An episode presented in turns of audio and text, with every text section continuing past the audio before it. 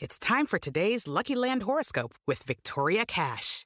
Life's gotten mundane, so shake up the daily routine and be adventurous with a trip to Lucky Land. You know what they say your chance to win starts with a spin. So go to luckylandslots.com to play over 100 social casino style games for free for your chance to redeem some serious prizes. Get lucky today at luckylandslots.com. Available to players in the U.S., excluding Washington and Michigan. No purchase necessary. VGW Group, void where prohibited by law. 18 plus terms and conditions apply. The following podcast contains explicit language. Fracas. Fracas. Hello and welcome to the Slate Political Gabfest for March 9th, 2017. The Is This the Worst Bill in History edition. I am David Plotz of Atlas Obscura. I'm obviously putting some color on our title today. Emily yeah, Bazelon. The worst bill in history. I know. I'm just Okay. setting it up. Uh, Emily Bazelon of the New York Times Magazine is yawn is in yawn over there. Hello, Emily. Hello, hello.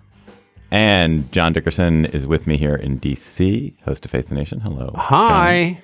John's heading to Georgia this morning. He's going to Georgia. He has taken a midnight train to Georgia, also a mid morning flight to Georgia. We had a ridiculously busy and pretty disheartening week. The world is moving too fast for us, but we're going to try. We're going to try to stay current. And we're going to do that by first talking on this week's GabFest about Ryan Care or possibly Trump Care, or maybe it's just Obamacare Light. It's here. Does the GOP's repeal and replace bill have a chance? Then President Trump's outrageous wiretapping charges against President Obama, and will anything come of them? And then the assault on Planned Parenthood. Will Planned Parenthood's federal funding survive the Obamacare bill, or will it survive the Trump presidency? Plus, we'll have cocktail chatter and in Slate Plus, the fracas at Middlebury College involving controversial conservative scholar Charles Murray and some incredibly ill behaved Middlebury College students. If you are not yet a Slate Plus member, go to slate.com slash gabfest plus. And don't forget, we have a live show here in Washington, D.C. at the Warner Theater on Wednesday, May the 10th. You can go to slate.com slash live for more information. It's going to be for the Trump 100 days. Uh, I think I realized we, we had a live show in Los Angeles last week. The live shows are really fun. We love doing them. We You love. just realized that? No, I didn't just realize years it. I didn't just realize it, but it was really fun. Uh, you know, It was uh, really it was fun. really fun to do it. I love doing the live shows. I think we all love doing them, and so we hope you guys come out. And uh, it's going to be a news action packed moment and time for a very interesting show. So join us at the Warner Theater on May 10th in DC. Slate.com slash live. I have a quick question. Is fracas the right pronunciation? I thought As the word was opposed to pronounced fracas. Fracas. Fracas. Fracas. Didn't we have just this exactly this kind of conversation on a show recently? Yeah, fracas. Yeah, about lugubrious maybe, but Yeah, that was that was about That was Definitional- definitional, not definitional. yeah, this is how to pronounce it. I've, I, I'm, I'm, I lo- I'm hesitate to question you because you usually know more about language than me. But I've never heard anyone say fracas before. I've never. I've heard people say fracas over and over again. John, did you Uh, I've heard people say both. I'm holding, maintaining my Kevin- traditional posture. Kevin, intern Kevin, is on on the Google. He is confirming with a thumbs up. F- fracas. but is Cambridge it fracas Dictionary, and the fracas and fracas? Is it fracas and fracas or just fracas? Fracas. Wait, so Kevin's Fracas. claim, Kevin's Oh, claim, no. which is not, is No. unfortunately is not going to stand up for, to, to scrutiny, is that the U.S. pronunciation is the Plotzian fracas, and the U.K. pronunciation is fracas. wow, We're going to have a fracas here. grief. I can't tell you how many times I heard just this kind of conversation when I was tra- uh, covering the the Trump campaign this summer. I mean, it was a constant fracas fracas. This is not what this is not what the middle America wants to hear. Oh well. Oh well. A death panel of a bill was sent over from the House GOP to the country this week. It was had been kept hidden. The American Health, what is it? The American Health uh, Care even- Act. Health Care Act had been kept hidden last week, and we can now see why.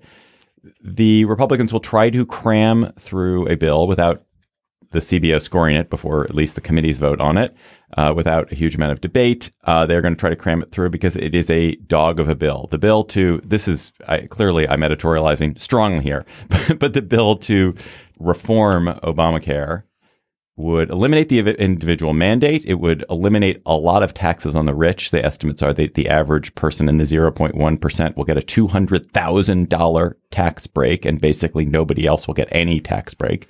90% of the tax breaks go to the top 1% and 62% to the 0.1%. Yes. It puts in a tax credit system to help people offset the cost of their health insurance, which will probably benefit younger people and make it incredibly hard for people, say 40 to 65, to get affordable healthcare insurance. Estimates are that somebody who who is a low earner in in his uh, 60s may have to spend half of his income to get health insurance covered just to pay the premiums. That doesn't even whatever other copays you're going to have to pay. And There- you also, did you mention that there's no clue about how the Republicans are planning to pay for the costs of the bill? There's no clue Right. about how it's going to be paid for because the individual mandate is gone, been replaced. The idea to keep people in the insurance market is there's some modest penalty if you if you go lose coverage and you want to get back on coverage, you have to pay a premium on your 30% premiums surcharge for a year. for a year. The fear actually is that that's going to speed up a death spiral because it's not that much of a penalty. People may just choose to stay out of the market uh, until they get sick and then jump back in um, when they do because the ban on discriminating on pre-existing conditions remains. It also delays the Xing out of the expanded Medicaid funding until 2020, which means that certain Republican governors who wanted to make sure that that funding for that remained are, are at least moderately happy that it's going to would stay for a little while, but it's not going to stay forever. And then it changes, and the states have much more flexibility about Medicaid. And also, if you're not already signed up, you don't. Uh, this whole confusing thing that basically limits the effectiveness of Medicaid and also would leave Medicaid recipients with bills that they currently don't pay. So this bill is being attacked from the right for being too much like Obamacare, for being really too generous with health care benefits and really uh, and creating a new entitlement in these form the form of these tax credits for poor people.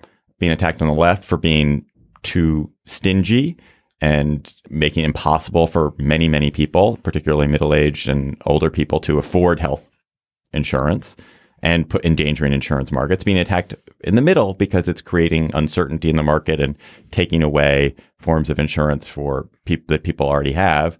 And it's being attacked by everyone because there is a there's also a provision in it which would provide tax breaks for high paid uh, insurance health insurance company executives which is that's always a good one to put in there. Why is it such a terrible bill emily? Did it have to be so bad or I maybe it's mean, not a terrible bill. Maybe maybe it's maybe you should rise in defense of it.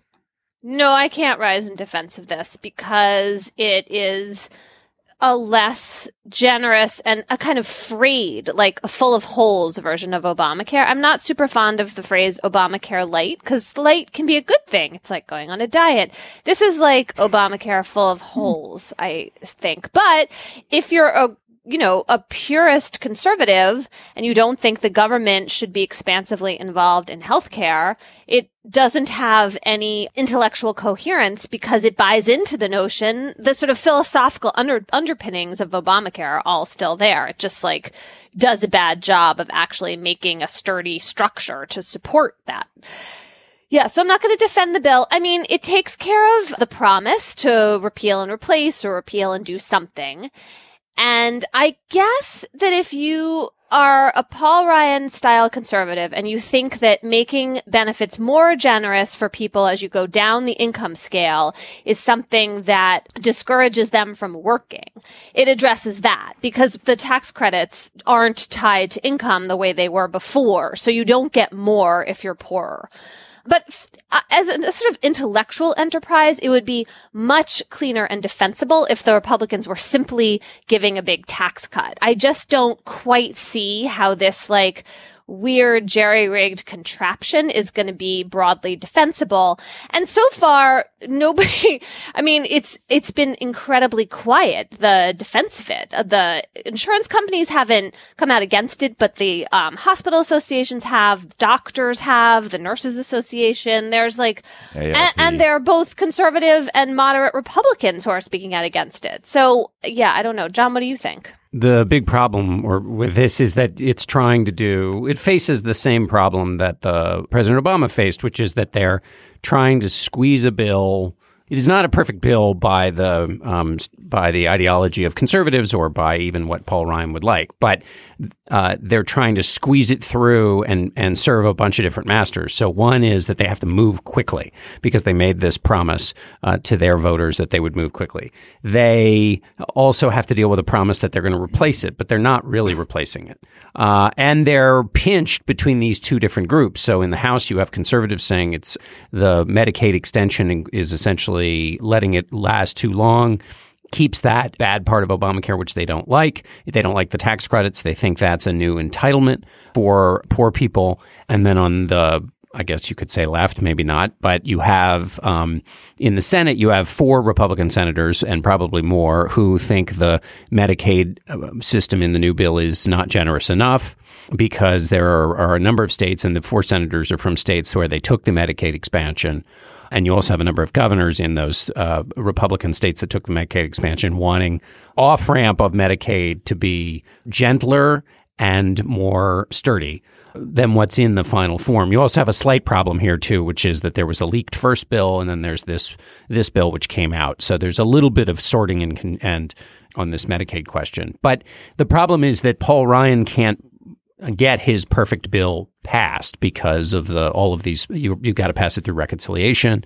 So that's why it's a clumpy uh, ugly bill because they're trying to kind of squeeze it in through this process. But the problem with that it seems to me is that you embed in the passage of the bill all kinds of flaws that are going to look bad down the road if things don't work out perfectly. And those and flaws you're going to own it. The Republicans will own it in a different way than they do the problems with Obamacare. Yeah. Now the argument that they make is that of course this is an alternative not to the perfect, but to Obamacare as it exists right now. So the two key questions, how many people does it cover and how much does it cost? right at the center of the legislation are unknown for the purposes of debating it. That's that as a procedural process question is not sustainable. You can't. Uh, you, if you're going to do your job right, you have to know what the, what it costs and how many people it covers, and you you can argue reasons why somehow you can get around that. But just as a basic kind of thing, you need to know what the math looks like. And there's that problem. And now you've got um, Tom Cotton. So let's say it's a year from now and everything doesn't work out the way the authors of this plan would like uh, it doesn't seem that hard to imagine a critique that says, hey, it's not working because they rushed it through in this big, heated, fast process where they didn't even know how much it was going to cost and who was going to get covered. Even Tom Cotton, no shrinking liberal, said, hey, slow down, folks. Uh, and they didn't do it. Um, that's a bad thing to have out there if if the bill doesn't work perfectly. And guess what? It's not going to work perfectly. It's a huge, complicated thing. The American healthcare system, eighteen percent of the economy, doesn't always work out the way you want, and especially when you can't offer your perfect bill. The I think there's there's a fundamental threshold problem with the, for the Republicans in this, and it's completely of their own making. Um, the number one issue, as a friend of mine was pointing out to me this week, so I'm stealing his his point. Republicans don't actually believe in healthcare as a kind of guaranteed benefit for Americans. You know, they've they've they have Trump has sort of put it out there and they've accepted like, oh, we're going to reform Obamacare so it's better. But ideologically, most conservatives actually don't think that if you're poor and you can't afford it, that you have a right to insurance. I mean, they just don't don't believe it, and therefore they are trying to solve a problem where they don't believe this. They don't actually believe in the solution. That's a, an issue which just poisons everything that they do around this because they they have they don't have the courage of their convictions, which the Democrats did because the Democrats actually do believe it. Second is the fact is there is Republican health care reform, and it's Obamacare that Obamacare was basically a stolen Republican idea of how you do healthcare reform and manage to keep private markets. And the individual mandate is a heritage idea, a heritage foundation idea Obama adopted. And, and so there was basically an adoption of a kind of conservative version of healthcare reform. Republicans, for entirely partisan reasons, came out in opposition to it and don't, you know, decided that they, that it no longer conformed with their, their beliefs, but basically because they didn't want a, a president to have a victory over it. And now they've, you know, they, they, they're stuck they're stuck because they don't have another coherent option against it except one which nobody wants, which is to to you know put everyone in health savings accounts and and not guarantee anyone coverage at all. I have no, absolutely no sympathy for Republicans who made this bed by being so nihilistic about Obamacare, which was a bill that they, they should basically have endorsed. Right. Matt Yglesias had a really good piece about this in Vox, I thought, about exactly what you're saying, that essentially the Republicans didn't make the case against a right to health care or against gov- a government role in healthcare. And, and Trump made a case for like beautiful healthcare for everyone, better than you had before. So I'm really interested in the role that um, President Trump plays or doesn't play in selling this bill. I mean, he's come out in support of it, but I just found, I mean, here's what he said about it the other day. This will be a plan where you can choose your doctor. This will be a plan where you can choose your plan. And you know what the plan is. This is the plan. We're going to have a tremendous, I think we're going to have a tremendous success. It's a complicated process, but actually it's very simple. It's called good health care. So, I mean, I I'm guess clear. It's all clear now. Right, like that passes like the car salesman test, I guess, but it has it's completely devoid of any kind of substance. It's like uh, total empty air. And I just, you know, I don't know, maybe like Trump's um the threats he can make and the way in which he can make Republicans in Congress afraid of his base, that saber rattling will have an effect on them. But you just think of like all of the work that President Obama did, all the muscle he put behind Obamacare, and then you compare it to that and you think like, hmm, how is this going to work? And also, if this seems like it's starting to go down, is Trump really going to put his, the reputation and is, I mean, this is like the first legislative test of his presidency. Is he really going to put himself behind it? John, what do you think about that? The uh, no, I think that's I think that's right. So the the difference is between the president's power as a marketer when he was a camp candidate, "Make America Great Again," was uh, was the perfect distillation of his argument for his supporters. But now he has to come up with a perfect distillation of a piece of legislation, not just to win over people who are already with him, but for other people.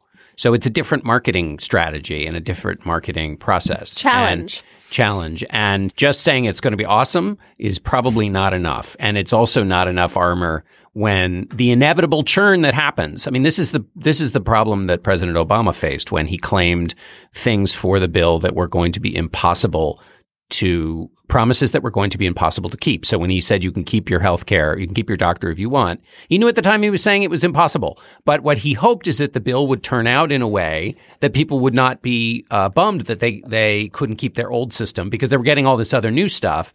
And so while I may not have the special features on my existing car, man, this new car I've got has so many other special features. I'm not going to sweat the thing that I've lost because I got all these other things. When the other things didn't make people feel good about losing their choice in the way they thought they had before. They got irritated and angry. And that feels like we're, th- this is being set up in the same fashion when uh, the president says you will be able to pick your doctor and pick your plan. I mean, I'm in the private healthcare market and I can't pick my doctor. So how is it in the public plan you're going to be able to pick your doctor? John, so so there's this, these two competing facts. The fact one is Republicans, the president, Paul Ryan, have made absolutely central to their political success the idea we are going to repeal and replace Obamacare. That has been the thing that has been said over and over again for the past eight years. It is the number one message that they have conveyed to the world. Number two is there is the reality that there is a bill on the table which not many people, no Democrat and not even that many Republicans seems to like, uh, and is fraught with problems. Which of those two things appears to you to, to be more likely to prevail?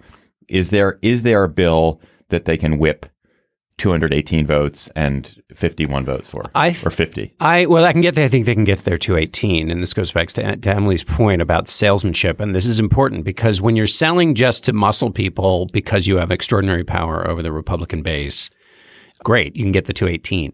But the problem is, are the arguments that you use to get the Freedom Caucus, those Republicans who are extra conservative, who have problems with the bill, and you bring them over to the White House and they do some bowling. Uh, you can get them on board, but when you get them on board, is anything that you've any argument that you've made a sustaining argument, or if you just basically just pressured them into doing it? If you've just pressured them into doing it, you get your bill, but you arm them with nothing that they can go out and then use to advocate for the bill when the when things start to get hairy. And things are going to get hairy because there's a lot of churn in this. There are going to be winners and losers, and to pretend that there aren't going to be losers is politically required and necessary, just as it was for President Obama. But it it embeds a flaw in your in your day. But, but so they can get to 18. Can they get to 50? so then the question is in the Senate. And this is where it gets interesting. And this is what Tom Cotton was talking about. You have both procedural resistance to what's happening in the House and you have policy resistance. So you have procedural, you have Lindsey Graham saying, hey, don't give me a take it or leave it because I'll leave it. So don't force me, Mitch McConnell, to vote for this. Then you have policy issues that some Susan Collins will will not like the Planned Parenthood piece of this, as well as some of the specific provisions uh, of the bill itself, probably the Medicaid provision. And then you have these four senators who wrote a letter saying that they wanted more generous treatment of Medicaid in the bill.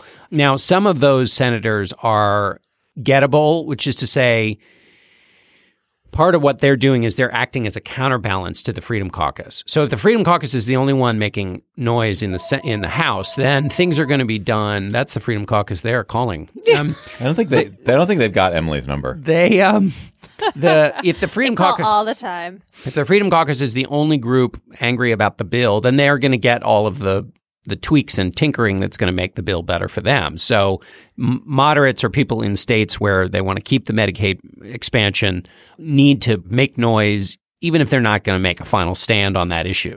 And then you get into these really interesting questions about do we start getting House versus Senate violence? And the president, does he start blaming the Senate? President Mitch McConnell are not palsy wowsy.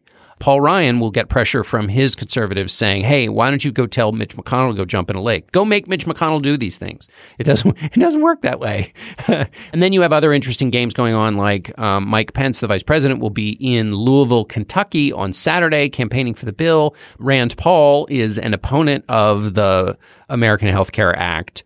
A number of counties in Kentucky have benefited a lot from the Medicaid expansion. So I don't know how this plays out, but again, the process and how it goes forward, I think matters in the ultimate political calculation here. And already, by the way, the messiness of the process so far undermines a central claim of the last many years, which was that um, conservatives argued that Obamacare was such a disaster and that the solution to it was relatively simple. That it was pretty obvious how bad Obamacare was, and that the right way to go was a relatively simple fix. We're seeing, obviously, as this goes forward, that it ain't so simple.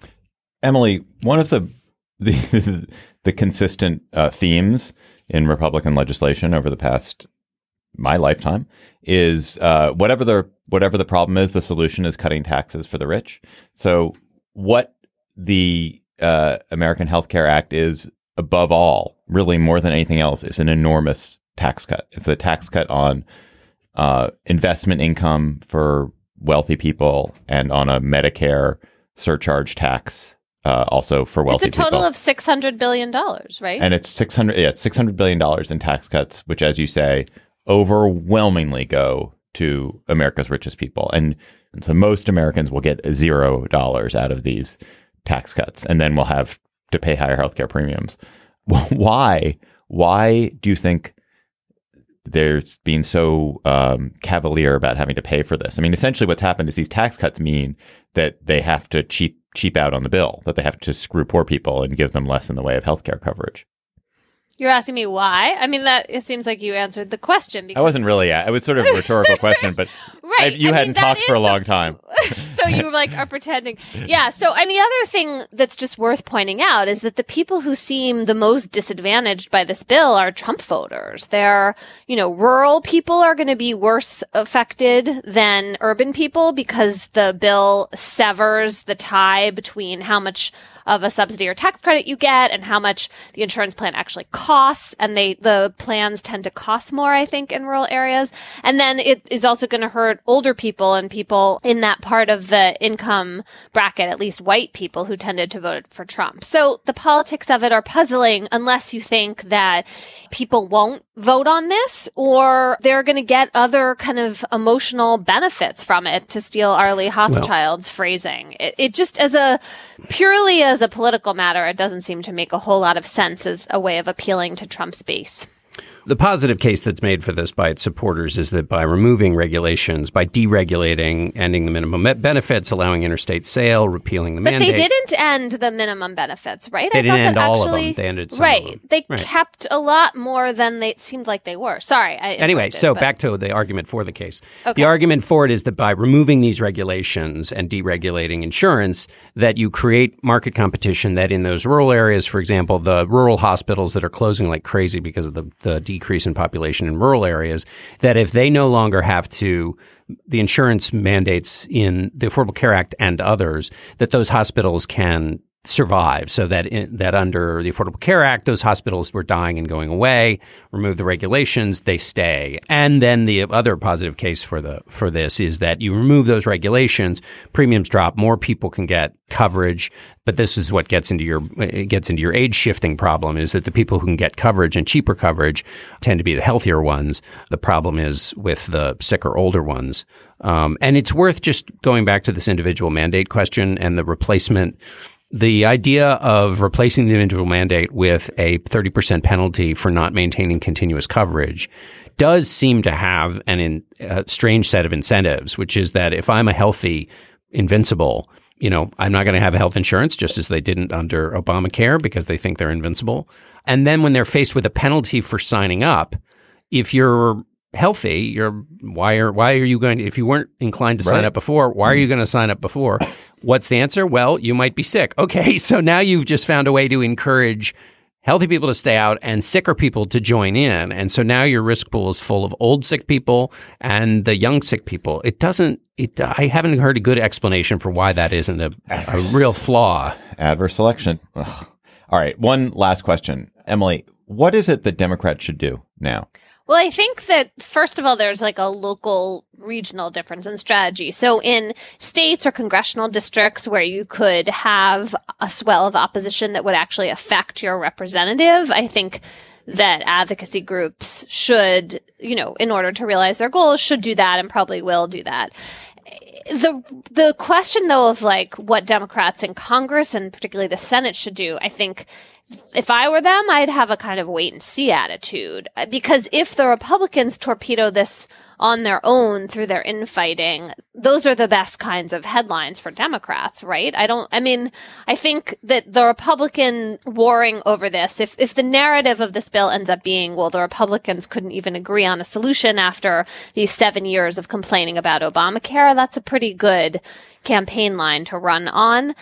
Eventually, depending on what happens with this bill, there's a really interesting set of questions about Obamacare and how it, well it's functioning or not functioning right now. You know, whether it would have all been great if Trump hadn't been elected and kind of called it into question and shaken the foundation or whether it was just having problems that weren't going to right themselves without Trump in office. I don't know. But if this bill doesn't pass, then the Democrats, I think, need to get involved in proposing ways in which to make Obamacare stronger and sturdier because Obamacare this year, you know, the signups are somewhat down. It's possible that there are going to be more places in the country where there's no competition in the exchanges, et cetera. But I do think right now that the main play is not really um, the Democrats. It's a good moment for them to grab, you know, quick what do the Democrats believe in? You need people to be able to answer that question automatically. And this is a perfect place for Democrats to stage the stage this fight is um, because it matters. People are paying attention. Uh, and Democrats have a history with this issue.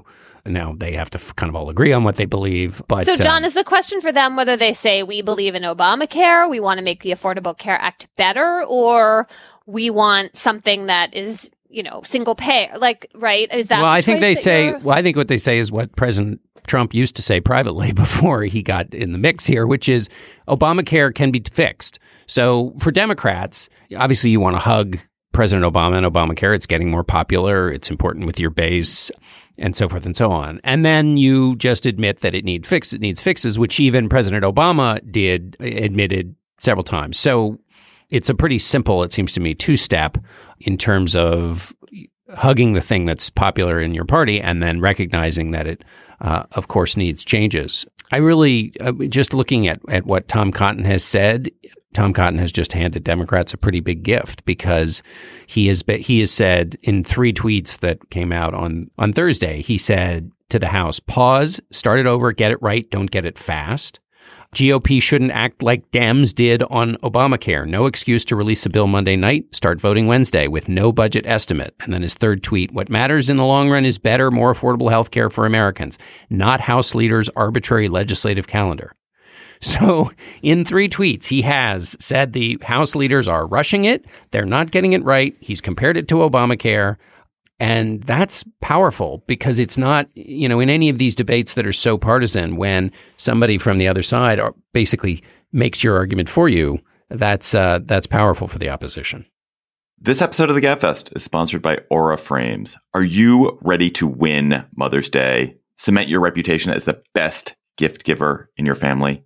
Give the moms in your life an Aura digital picture frame preloaded with decades of family photos. That mom will love looking back on childhood memories, seeing you what you're up to today, checking out grandkids, checking out cousins.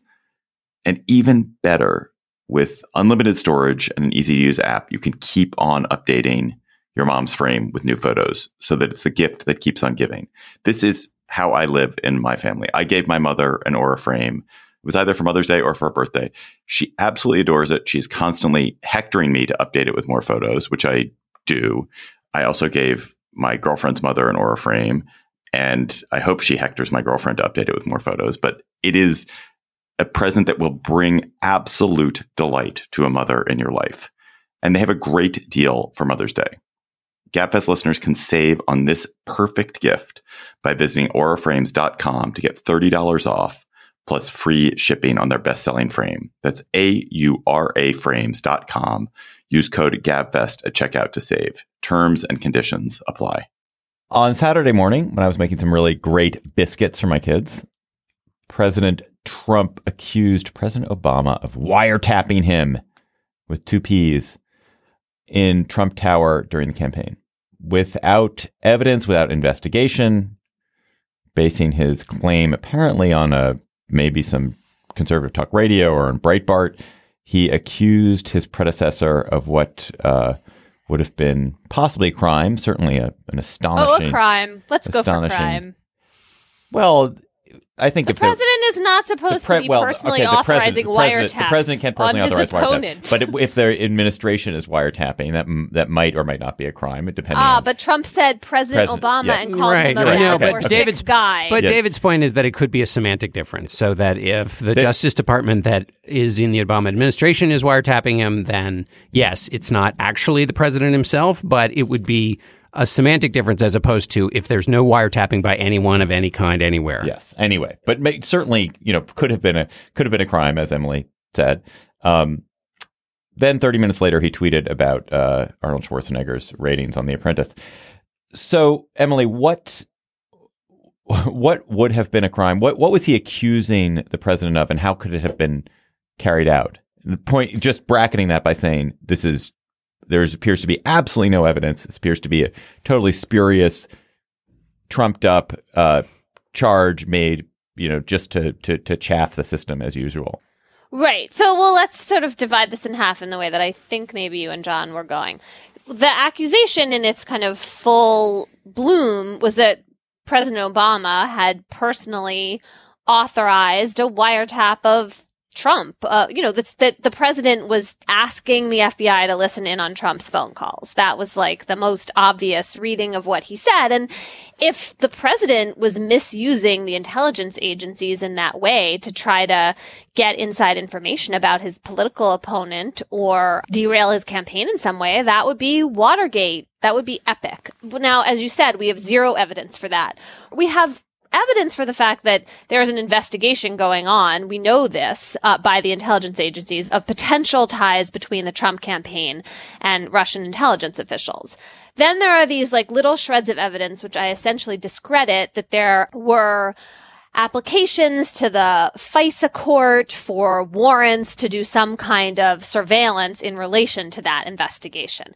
Those reports, the FISA part that I just said, come only from the British press. They started on this blog called Heat Street, then they moved to the Guardian and the BBC. The Washington Post and the New York Times have been trying for months to confirm these reports of these FISA warrants and applications, and they haven't been able to do so.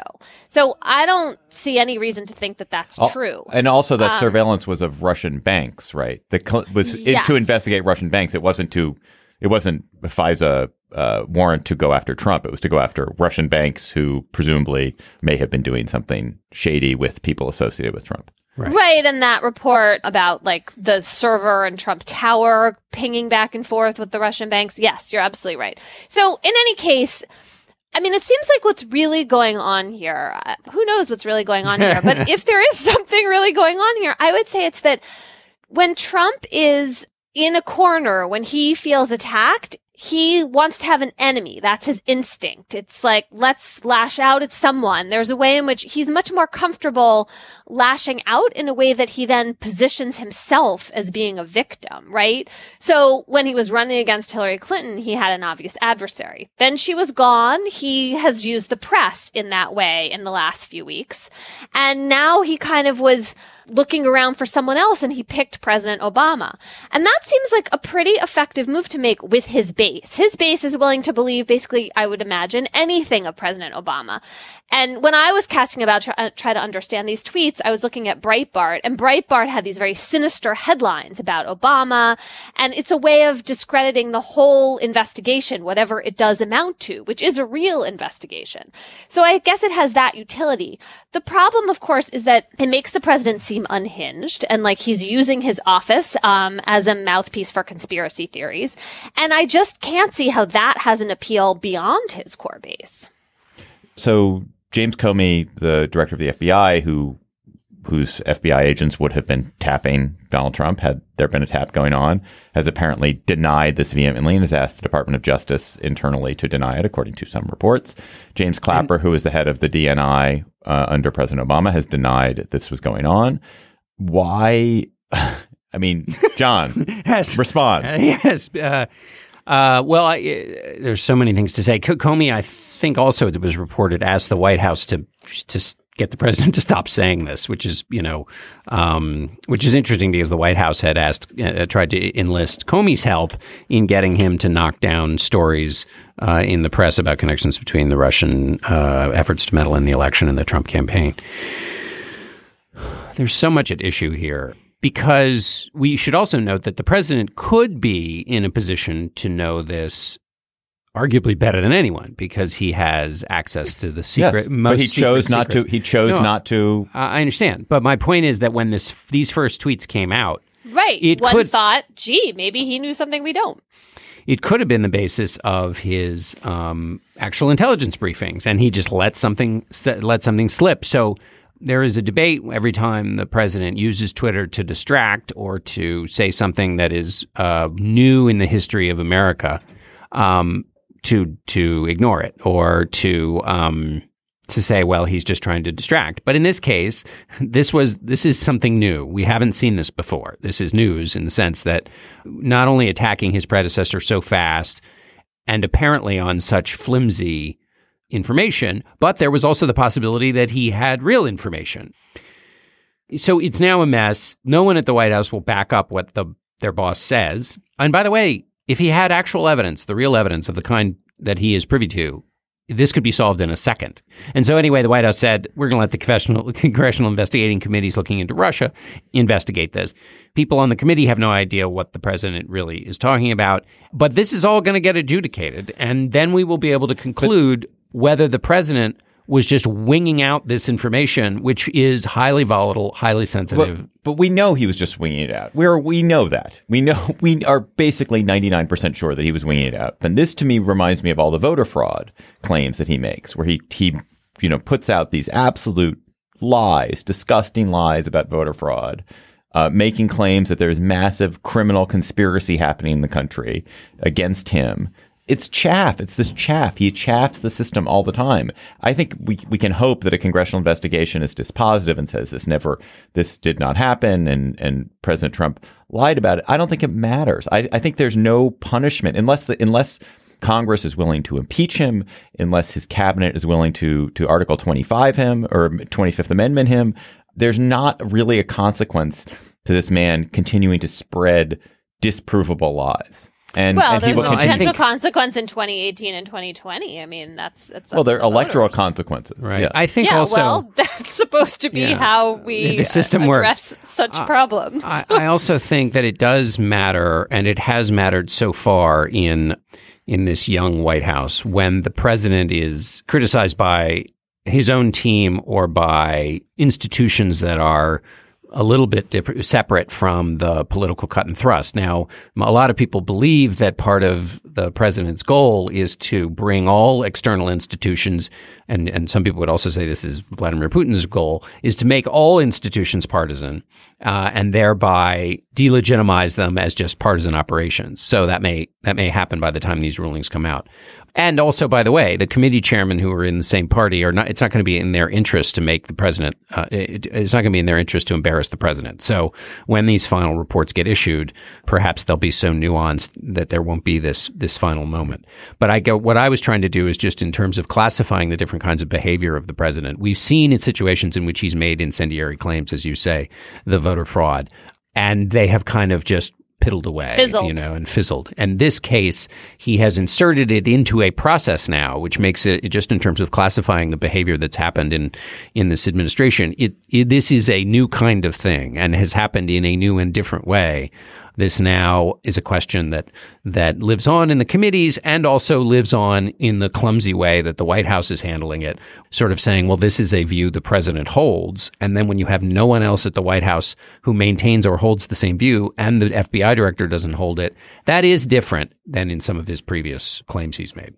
Can we talk also about the Justice Department and Comey and the Justice Department and Trump? So I think since our last show, Jeff Sessions, the Attorney General, made the decision to recuse himself from the Russia investigations, which I think was a really important moment for rule of law in the United States of America. You know, Sessions did this apparently even though the president did not want him to pull himself out of the investigation and did it, he Sessions said after consulting with the career people at the Justice Department.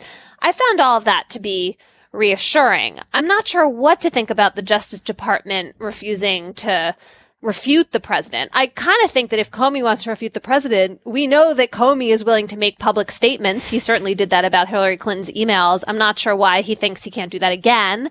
I guess to be generous to him, you could argue that he saw that that had problems and decided not to make that same kind of intervention. But there is some kind of like weird dynamic going on here. And the other thing I've been wondering about, you know, if this isn't merely incompetence, it certainly has like lots of incompetence in it. But if, if there's something strategic here, it is about discrediting information generally, which is like a Right. project of the Trump administration. And then also the intelligence agencies, which Trump has attacked. And so what I worry about is that whatever conclusion this investigation reaches is going to have less of a hold with at least Trump supporters than it would have absent all of this like chaff, as you put it. And that's the way in which I think it actually matters. And, but then on to like on the third hand, the idea that the intelligence agencies and their leaking of secrets is a way of being a check and balance on the presidency, the idea that like they're, they're resorting to that is a, a bad sign. I mean, it's like a, uh, it's better than, you know, no checks and balances for sure, but it, it's not really a sign that like the system is in a healthy state that that's where we're Right. at. That's a that's a great point. And, and also your point, Emily, about discrediting of information. I think we also see that on the healthcare bill with this Yes. attempt to to to impugn the CBO and say, oh, the CBO is not reliable. We can't trust their projections, their their estimates of costs, and and it is, and we see it through the EPA and through uh, what's going on at, at in the agencies. Is this this this uh, opposition or this willingness to discredit government information? credibility does at some point matter in presidencies and so what the president did in his tweet is he said he had proof of something, and now he's asking for the congressional investigation investigating committees to find proof. That's another disconnect at, at play here. But the president has yet to face a crisis, and in all these things we've been talking about, uh, there will become a moment where the things that the president says will matter in a really important way. And credibility is necessary for those kinds of moments. And these blows to credibility over time mount and then give you less in important moments. Or if your instinct is to say things that you can't back up in an important moment, people tend to get a little bit more irritated. They don't perhaps write it off as just another sort of fixation of the media in their effort to knock down Donald Trump, but they can quickly see it as something that's dangerous. With lucky landslots, you can get lucky just about anywhere. Dearly beloved, we are gathered here today to. Has anyone seen the bride and groom? Sorry, sorry, we're here. We were getting lucky in the limo and we lost track of time. No, Lucky Land Casino, with cash prizes that add up quicker than a guest registry. In that case, I pronounce you lucky. Play for free at LuckyLandSlots.com. Daily bonuses are waiting. No purchase necessary. Void where prohibited by law. 18 plus. Terms and conditions apply. See website for details. Among the many interesting features of the Ryan Care Trump Care bill is a systematic attack on attack is maybe a strong word, but Emily will endorse endorse on women's health and reproductive rights. This primarily takes two forms in the in the bill. First, the bill would bar any federal tax credits being used on any insurance policy that provides abortion coverage. So that would effectively eliminate those policies from the market because no no no one who's getting tax credits would buy some some policy with abortion coverage because they wouldn't get the tax credit for it, and therefore policies with abortion coverage are not going to be offered. Second, uh, it would bar Medicaid reimbursement. I think I'm right about this, Emily. Bar Medicaid reimbursement for any health provider that also provides abortion services. Notably, this would hit Planned Parenthood. And here it is, of course, important to note that that Planned Parenthood and other abortion providers are not getting public funding, any federal funding for their abortion services, except in very extremely rare cases. They are providing other forms of health coverage for which they're reimbursed, including contraception, cancer screening, STD treatments, et cetera. And this would deny them the Medicaid funding for that that coverage that they were providing to people on Medicaid.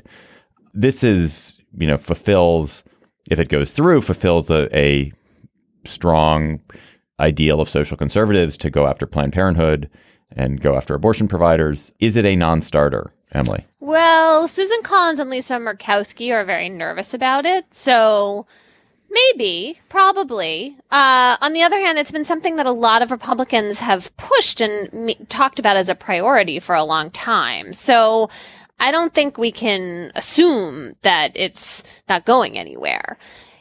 To give a little more um, detail, so I think about 40% of Planned Parenthood's budget comes from the kind of reimbursement for non abortion medical services you were just talking about. So the idea of Planned Parenthood losing that funding is a really big deal. It's a really big deal for low income women who get their health care from Planned Parenthood. And then the one in five is- American women, I think, have used Planned Parenthood services. yeah, I mean, I'm not a low income woman, but I've used Planned Parenthood. I mean, Planned Parenthood is a big provider and it has a philosophy of comprehensive women's health care, of which abortion is a relatively small part, but a part to which Planned Parenthood is committed. And so to take a back step back from this, what's, oh, I guess we should also add that there was this supposed, this kind of false olive branch extended to Planned Parenthood. Oh, well, if you stop providing abortion services, then you can keep your money. And then the president said some weird thing about how we'll give you more money as if he didn't understand that this was all reimbursement for services and there is no more money unless you serve more women. And so that idea that Planned Parenthood could just step away from providing abortion. So, you know, in the past, Planned Parenthood has pointed out over and over again that something like 90% of its procedures are for services other than abortion. And so then I think that makes it tempting to think like, okay, well, maybe Planned Parenthood could just stop providing abortions and other clinics could do it and like, okay. And the problem with that, of course, is that for decades, really since the 70s, we've had this problem of abortion services being segregated and stigmatized and made less socially acceptable and less safe because they take place in these separate abortion clinics. I mean, just think of the Planned Parenthood building in your neighborhood if you have one. The one in my neighborhood is like a fortress because of abortion. Uh, there are also abortions going on at hospitals in my city that nobody really talks about. And oh, by the way, you know, the Republicans aren't talking about defunding hospitals because they provide abortion care.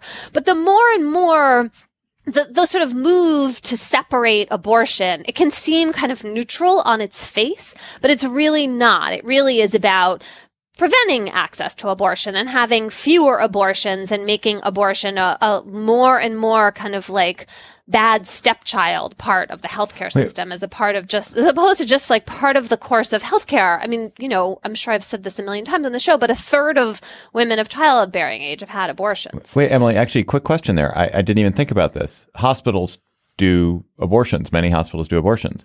This HCA only, how does it only target Planned Parenthood and not hit the hospitals? It has some provision in it where it's like a certain percentage of your budget comes from this. There have been court cases about defunding Planned Parenthood in the state. So they couldn't just say we're defunding Planned Parenthood. And so they wrote a sentence that basically only applies to Planned Parenthood based on the, I think, percentage see, I of, see. yeah.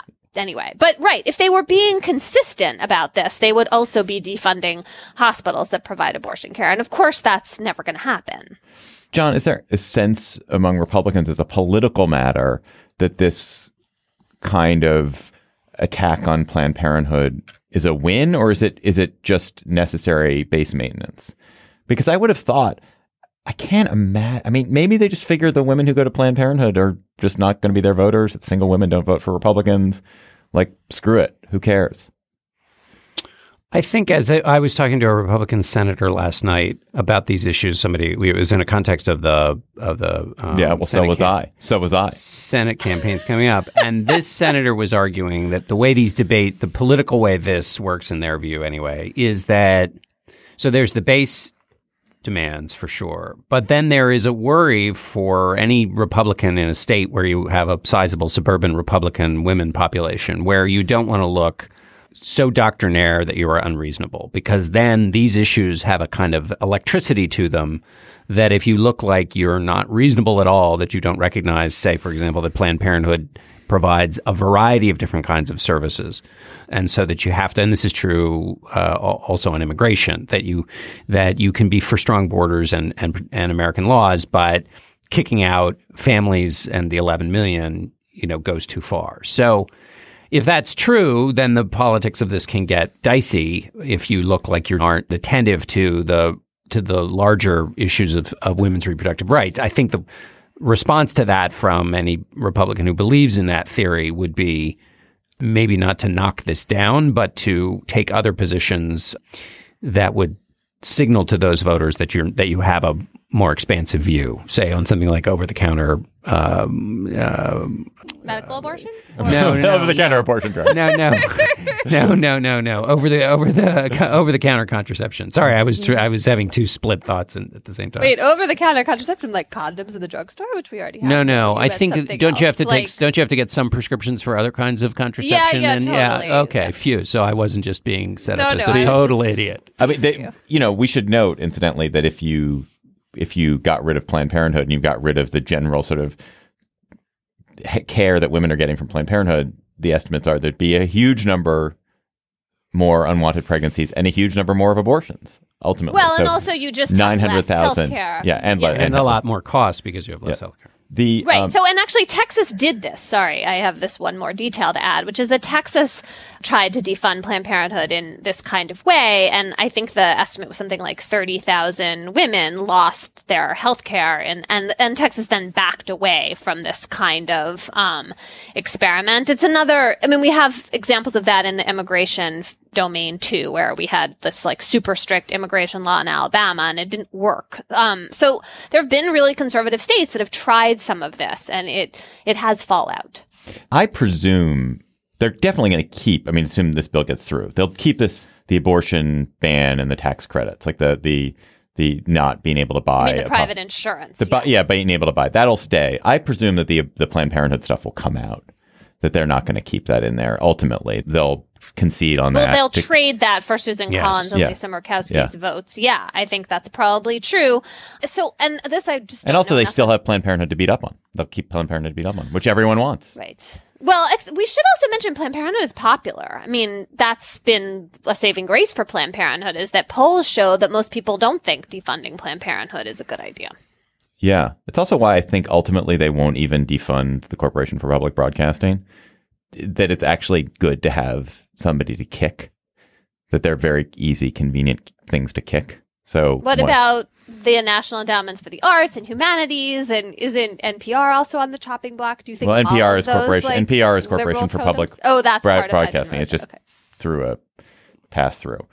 I think some of those will survive. I'm not sure if all of them will survive. Planned Parenthood, NPR, PBS. Those are all things that, that are fun for conservatives to beat up on as wasteful government spending. So it doesn't cost very much to keep them around, and you get to beat up on them. So that I think it's easily worth it if you're a Republican to have Planned Parenthood to beat up on.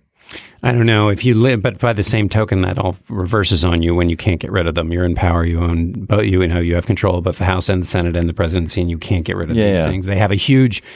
You can't because then you can't say, look, they're really not worth very much money, and it's not going to get us the savings we kind of need, and we need to husband our capital for passing premium support plan for Medicare. So let's put our political capital behind that big important thing and not these little things. I don't think, I mean, I think it has costs if you don't finally get rid of the stuff you've been saying you want to get rid of for years.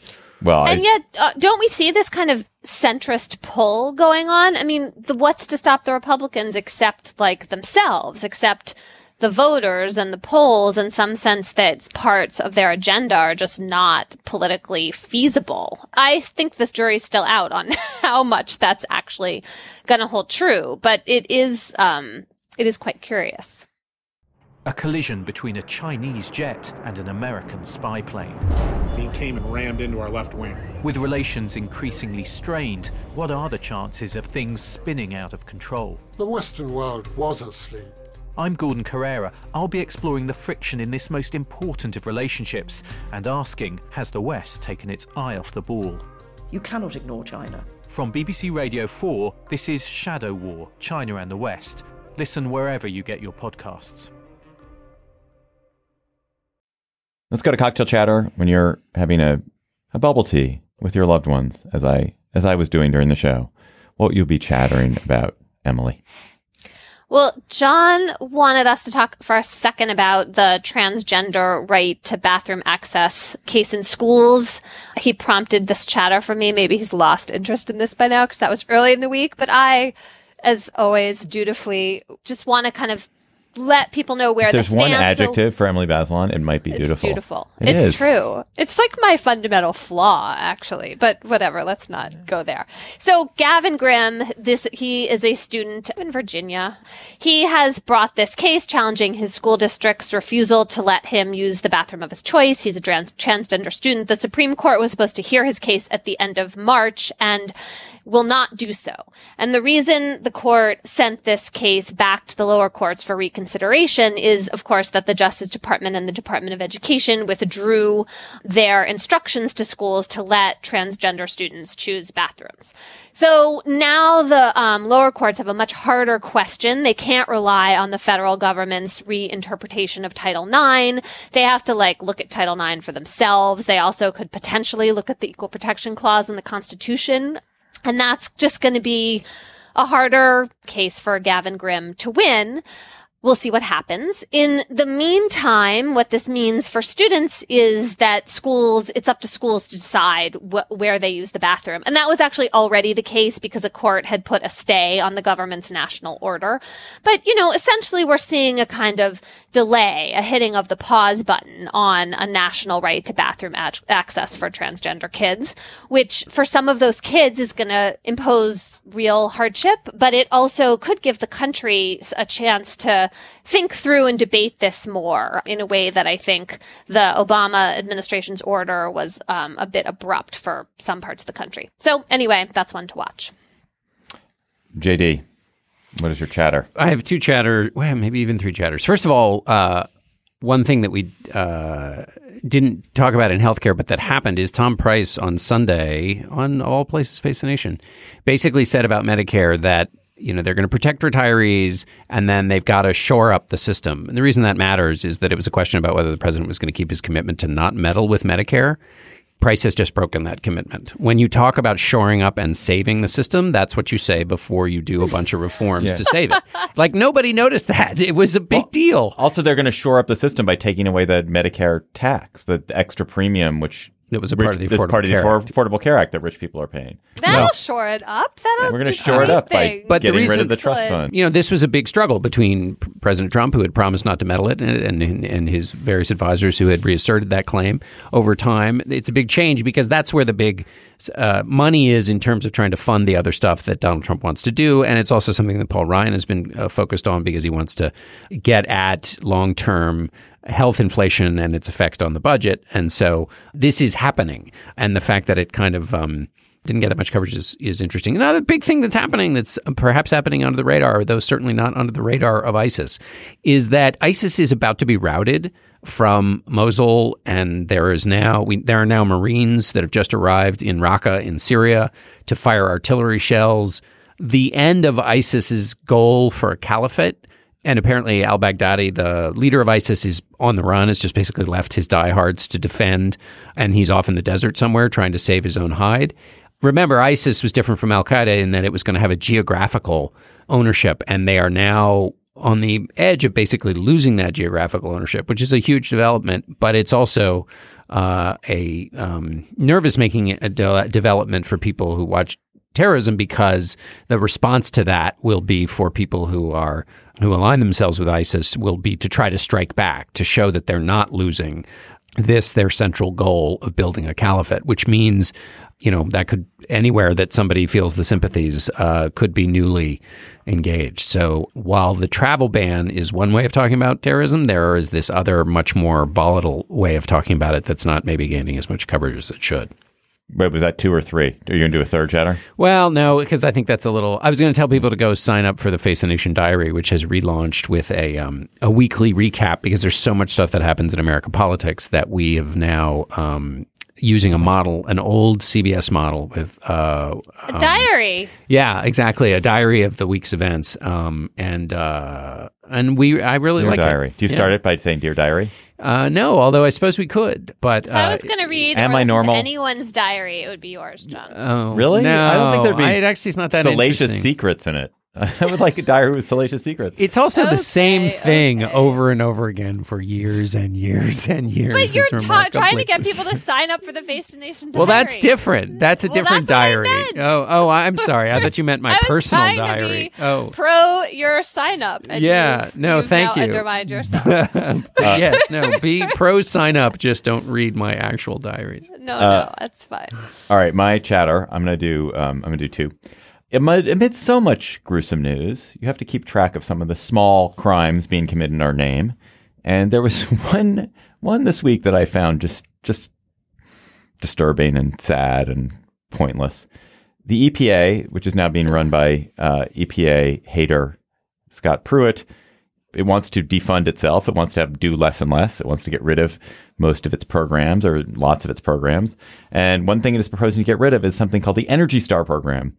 Uh, the Energy Star program is an entirely voluntary program which allows the government kind of keeps an eye on and administers and spends some millions of dollars, some small number of millions of dollars every year to administer, which allows appliance manufacturers essentially to certify that their new appliances meet certain standards of efficiency.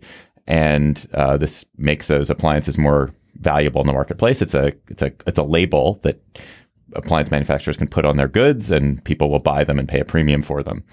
It saves by one estimate, it has saved four hundred and thirty billion dollars in energy costs. It has avoided a vast. It has it has prevented a vast amount of emissions. It has encouraged efficiency. It has stopped waste and abuse.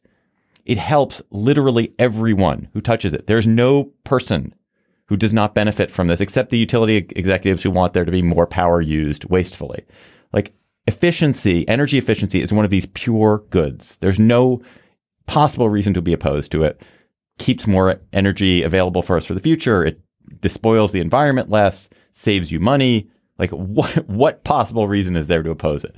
And now um, Scott Pruitt wants to to zero out the Energy Star program. Oh, also it's voluntary. It's not even something which the government is imposing on people. It's entirely voluntary. It is just a it's a pointless, stupid, stupid, stupid, stupid, stupid, stupid, stupid. so what you're saying is thing to do. I it's obscene. David's they- a fan. We- We've Anyway. established that. Uh, my second quick chatter is just a self-serving one, which is uh, as, as all I guess all my self chatters are self-serving. Is uh, Atlas Obscura, as you know, my my wonderful um, company. We we need a, a, con- a controller. We need someone to help us with accounting and You're, finances. you're totally out of control. Yes, someone to control me. We we are a fast growing startup, and we need someone who really like you know relishes the chance to help bring financial management to us and grow with the company. So if you're interested, uh, if you're someone who who thinks you'd be a great controller for a great startup, contact me at david at atlasobscura.com. Isn't a controller a thing that you get elected to be? Isn't that a funny? Well, that's word? it. You can also yeah, get it's a- elected it's a to thing it. in The a comptroller. Yeah. Yeah. Okay. I've And never by, by the a way, is a controller- controller And an or are controllers and comptrollers the same thing? I think thing? they're the same, but we spell it with a C O N T, not a C O M P. But I think it's the same thing. I think it's the same. I, and I actually, okay, that is confusing, and someone needs to go figure it out and let us know But the answer. It's a person who does financial management, accounting, you know, keeps an eye on the books for something. Uh, for, Not to be confused with a librarian. Or a financial manager. Anyway, our intern is Kevin Townsend. Our producer is Jocelyn Franks. Franks. You're not Jocelyn Franks. You're Jocelyn Frank. Jocelyn. If only there were two of you, then there would be Jocelyn's Frank. right. And, and if they were. confusing. Is it Emily? Is it true that the Attorney General is called General? You call the Attorney Yeah. General General And Holder also or some- General yes. Sessions? Solicitor General too. Uh, I think so. Steve Lickteig is the executive producer of Slate Podcast. We call him Producer Lickteig. Andy Bowers is the chief content officer for Panoply. We probably call him General Bowers. Chief. Chief. Chief. Hey, Chief. The GabFest is part of the Panoply Network. We're at panoply.fm for all our podcasts there. Our show page is slate.com slash gabfest. Our Facebook page is facebook.com slash gabfest. Twitter feed is at Slate Gabfest, and our email address is gabfest at slate.com. Please remember, we've got a DC show on May 10th, Wednesday, May 10th. Go to slate.com slash live to get tickets. We'd love to see you there. For Emily Bazelon and John Dickerson, I'm David Plotz. We'll talk to you next week.